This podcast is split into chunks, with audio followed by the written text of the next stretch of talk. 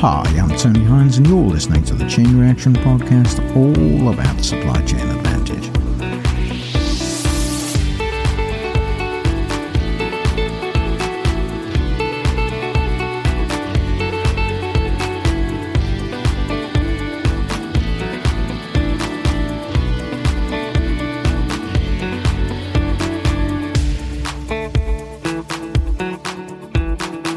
This is the news roundup.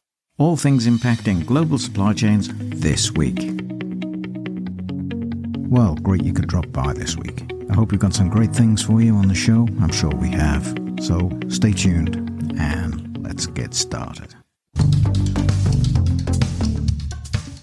Well, there's some good news this week coming out of the port of Antwerp Bruges and the Next Gen District, which is a circular economy project where they're trying to create the circular economy in practice at the port. And PureCycle Technologies have put a bid into this project to build a recycling plant for polypropylene. It's a new plant, it's going to have an annual capacity of about 59,000 metric tons, and it's got opportunities to make that bigger because it's got a very big plot size, about 140,000 metres square, and that can support up to four processing lines and that gives it a total possible capacity of 240,000 metric tons a year. The plant's construction will start in 2024 after the full permission is given, and uh, well, not sure quite how long it's going to take to build, but it should be fantastic. So we wish them luck with that project, and it sounds a really good initiative to get that plastic waste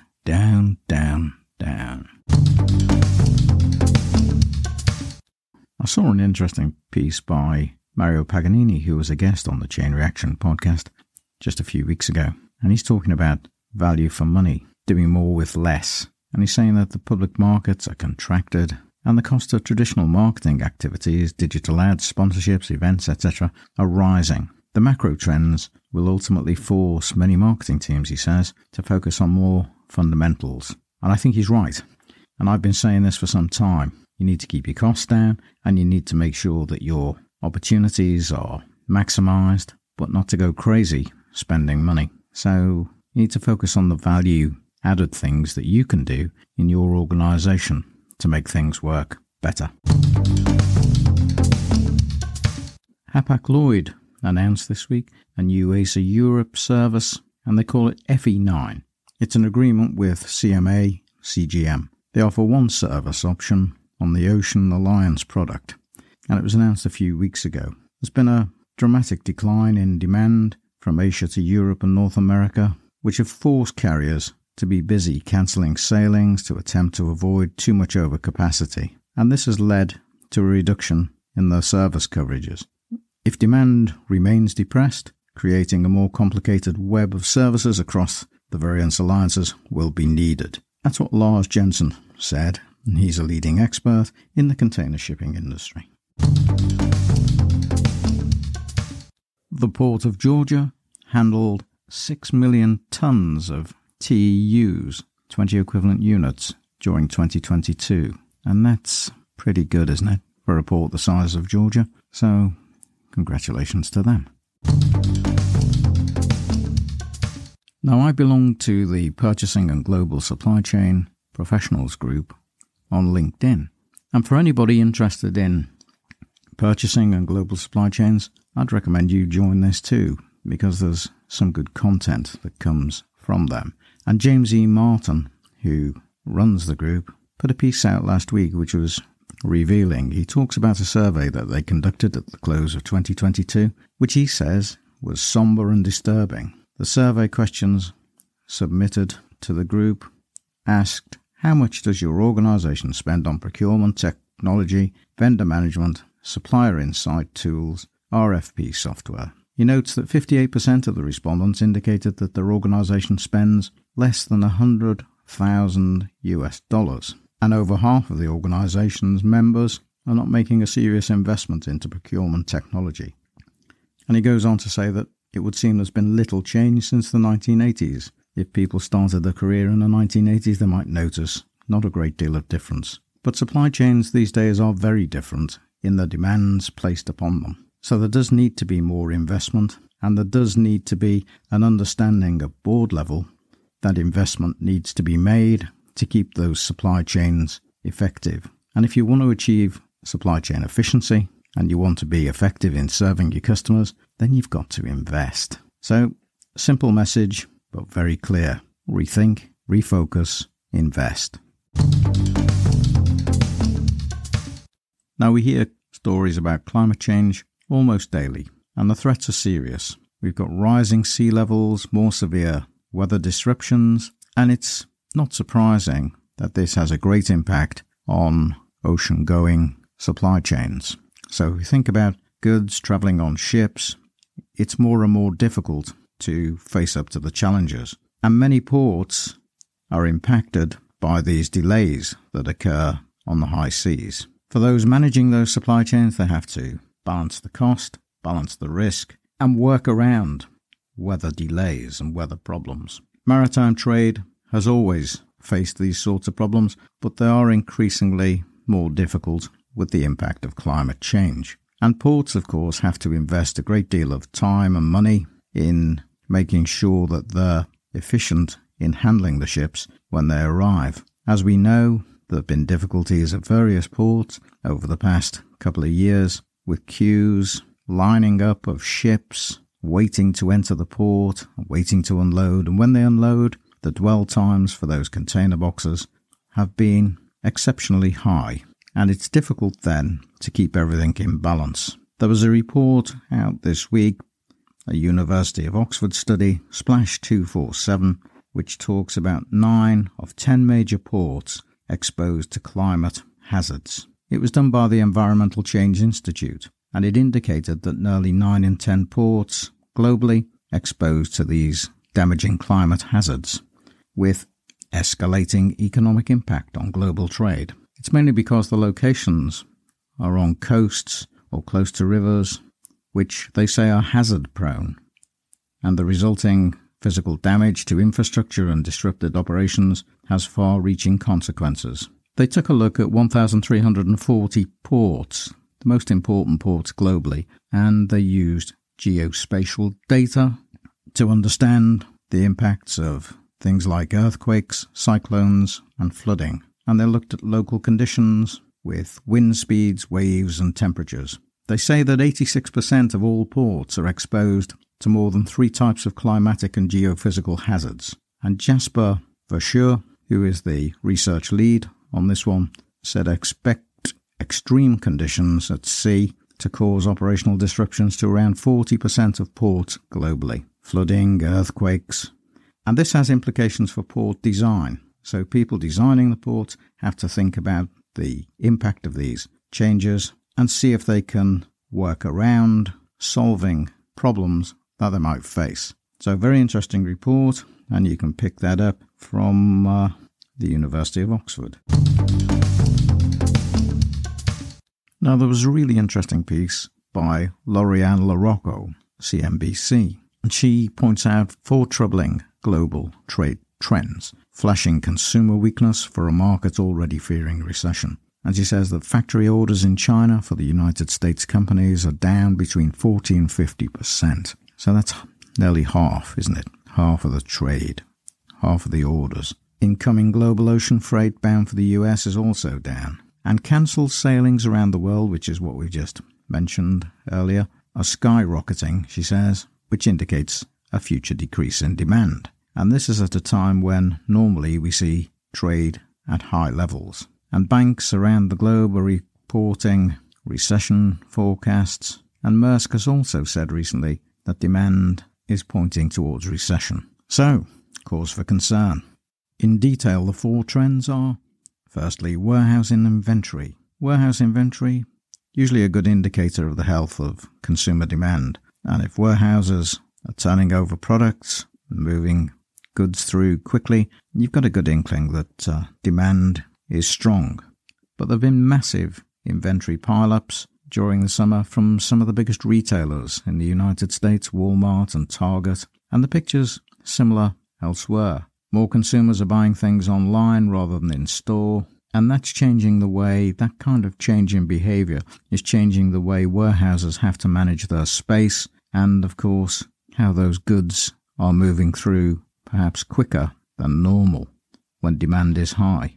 So, this is about capacity, it's about space. The second indicator, of course, is the number of manufacturing orders placed. And we've mentioned that drop in, it's a dramatic drop, of course, in orders coming from China. And that's all to do with the difficulties of getting goods out of China with the COVID lockdown policies and zero tolerance. So there's a drop in demand, of course. There's also a drop in demand for freight to move goods from those places. And that's all a downturn. It's a signal of a downturn in the economy. And the final indicator, of course, is the blank sailings. These are cancelled sailings. It's a tool that ocean carriers use to artificially constrict available vessel capacity, and it affects the ocean freight rates. So, as the orders for manufacturing drop, so too demand for shipping, as we said, and that pushes down the freight rates. And then it's a really interesting piece by uh, Lori Ann LaRocco because uh, she highlights some of the numbers involved. does a comparison between 2019 and 2022. In a normal year, she says, we tend to see very few blanked sailings in the run up to the major Chinese holiday, as shippers have stocked up on inventories. That's a quote from Peter Sand, who's the chief analyst at Xeneta. So it all looks very uncertain. Blank sailings between Asia and North Europe were 715% up, and between the Far East to the US East Coast, up by 340%. Well, confirmation of difficulties, I think, and uncertainty. You may recall that in December, there was a 90% year on year drop in ocean freight rates for cargo from China bound to the US West Coast, which was surprising to many. So we live in uncertain times. I read an interesting piece by Veronica Bates Kassatly this week, and it was looking at fashion on climate, the impact of fashion on the climate. And Veronica was talking about a 2020 report authored by McKinsey and Company in partnership with the Global Fashion Agenda. And she goes on to say that a slightly modified version just appeared in the business of fashion stroke McKinsey, the state of fashion 2023. And this is about a chart that attributes the impact of fashion's lifetime GHG emissions. Most reports, she says, point that only 10% is attributed to fibre production and 60% to manufacturing, but the McKinsey report finds that 38% can be attributed to fibre production and only 33% to manufacturing. And many don't think that those numbers are accurate. And she goes on to give an analysis of what those numbers are and how you calculate them. So there does seem to be some dispute in the accuracy of the numbers. And this can have a big impact on the actions that people take so accuracy of numbers are important. So perhaps we need some further studies with more accurate data, and perhaps they need to be sponsored by independent research organisations so that we can have some trust in the data. As supply chains become more dependent on the systems and the technology that we use to run them, the threat, of course, comes from cyber attacks. And I was reading a report of an attack on the port of Lisbon, which happened on Christmas Day. And the cyber criminals were able to get hold of budgets and financial data, and they threatened to publish that if the port didn't pay a ransom demand. I think it was one and a half million dollars US. And that sort of thing appears more frequently. The Royal Mail in the United Kingdom has also been the subject of a recent cyber attack and that's disrupted parcel traffic between the United Kingdom and international destinations. So these threats are becoming bigger and more impactful when they happen. So paying attention to defending the systems that you put in place on your supply chain are increasingly important. You shouldn't just think because it's a back office system that no one's interested, because evidently they are.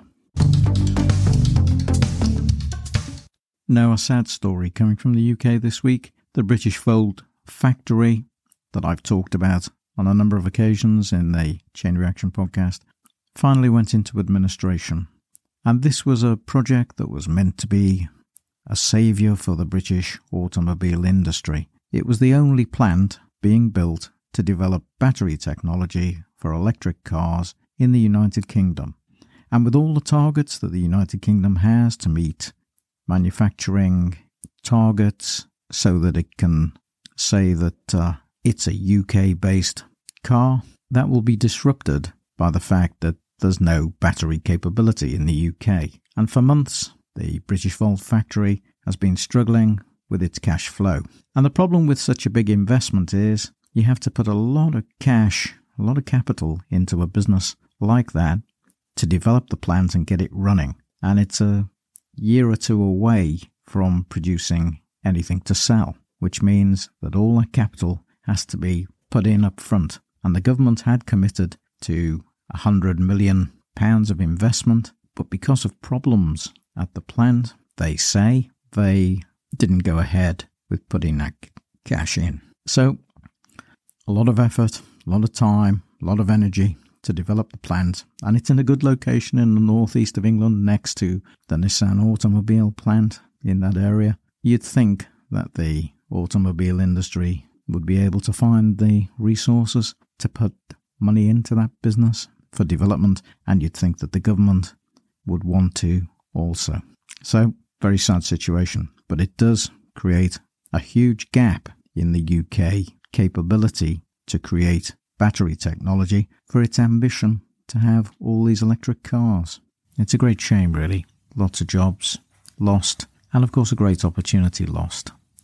I'm sure battery technology plants will come back, but the problem is they cost a great deal of money, they drain the cash, and there's no revenue coming in until you start producing the batteries and pushing those out. So, a tragedy. It's almost Shakespearean. Now, I was reading a piece this week from Reuters that said a 2016 video that Tesla used to promote its self driving technology was actually staged to show capabilities such as stopping at a red light and accelerating at a green light.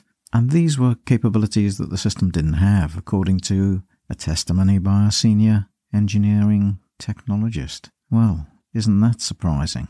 Well, it's a bit reckless to make such a statement when it's not true. It's at the least dishonest, and some might say not very ethical, but it sounds a bit overstated. I'm guessing that uh, whoever made the claims originally might have grown a longer nose by now. Well, anyway, that's uh, typical, I think, when people want to over promote products. They can do things that some might regard as not completely ethical. If you put out a video that says that uh, you've got a capability that you don't actually have, if people act on it and decide to buy a Tesla car on the basis of the capabilities that they haven't got, you do wonder, don't you, if uh, some of the claims made by technology businesses seem to overstate the mark at times. I think what's more of a concern for us in supply chains is the fact that the push to automated trucks could be making claims that they have capabilities again that they don't actually have. And I don't know about you, but there's something uneasy for me about a, an automated truck. I think the human intervention between the technology in the truck and the conditions around are somewhat useful.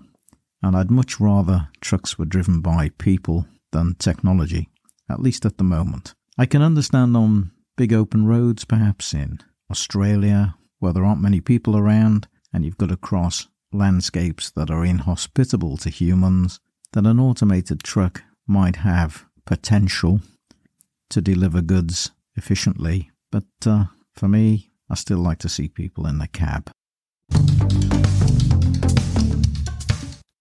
Well, that's it for this week. But just before I go, I want to tell you about some of the episodes coming up. Well, if you haven't caught up yet, Economic Outlook for 2023 is out, and you can go and listen to that one and see if you agree with some of the predictions. Problem solving in supply chains is also out, and that really is one to listen to to ask the right questions to solve problems in your supply chain. And then next week, Systems Thinking will be out, followed shortly afterwards by Supply Chain Pest special edition on plastic waste on February the 8th, and in conversation with Federico Crespo on February the 22nd. If you drop by the Chain Reaction site and you look at forthcoming episodes, you'll see that the episodes for January and February are published, and you can find out what's in those, preview them by just listening to that forthcoming episodes short podcast, and then go and pick up any episodes that you've missed. In the meantime, it was great to have you along today. I hope you've enjoyed the news roundup, and I'll be back in the midweek episode and next Saturday with the news roundup for next week. Until then, I'm Tony Hines. I'm signing off. Bye for now.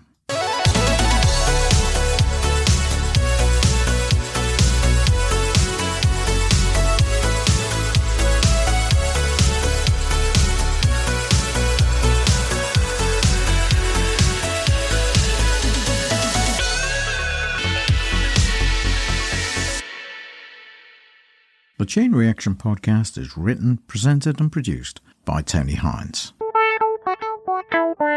Hi, I'm Tony Hines. I'm here to tell you about the Chain Reaction podcast, all about supply chain advantage. I've been researching and writing about supply chains for over 25 years. I wrote my first book on supply chain strategies in the early 2000s. Each week we have special episodes on particular topics relating to supply chains, and we have a weekly news roundup every Saturday at 12 noon, all things impacting global supply chains in that week. So come and join us on the Chain Reaction podcast. I look forward to seeing you there. I'm Tony Hines. I'm signing off. Bye for now.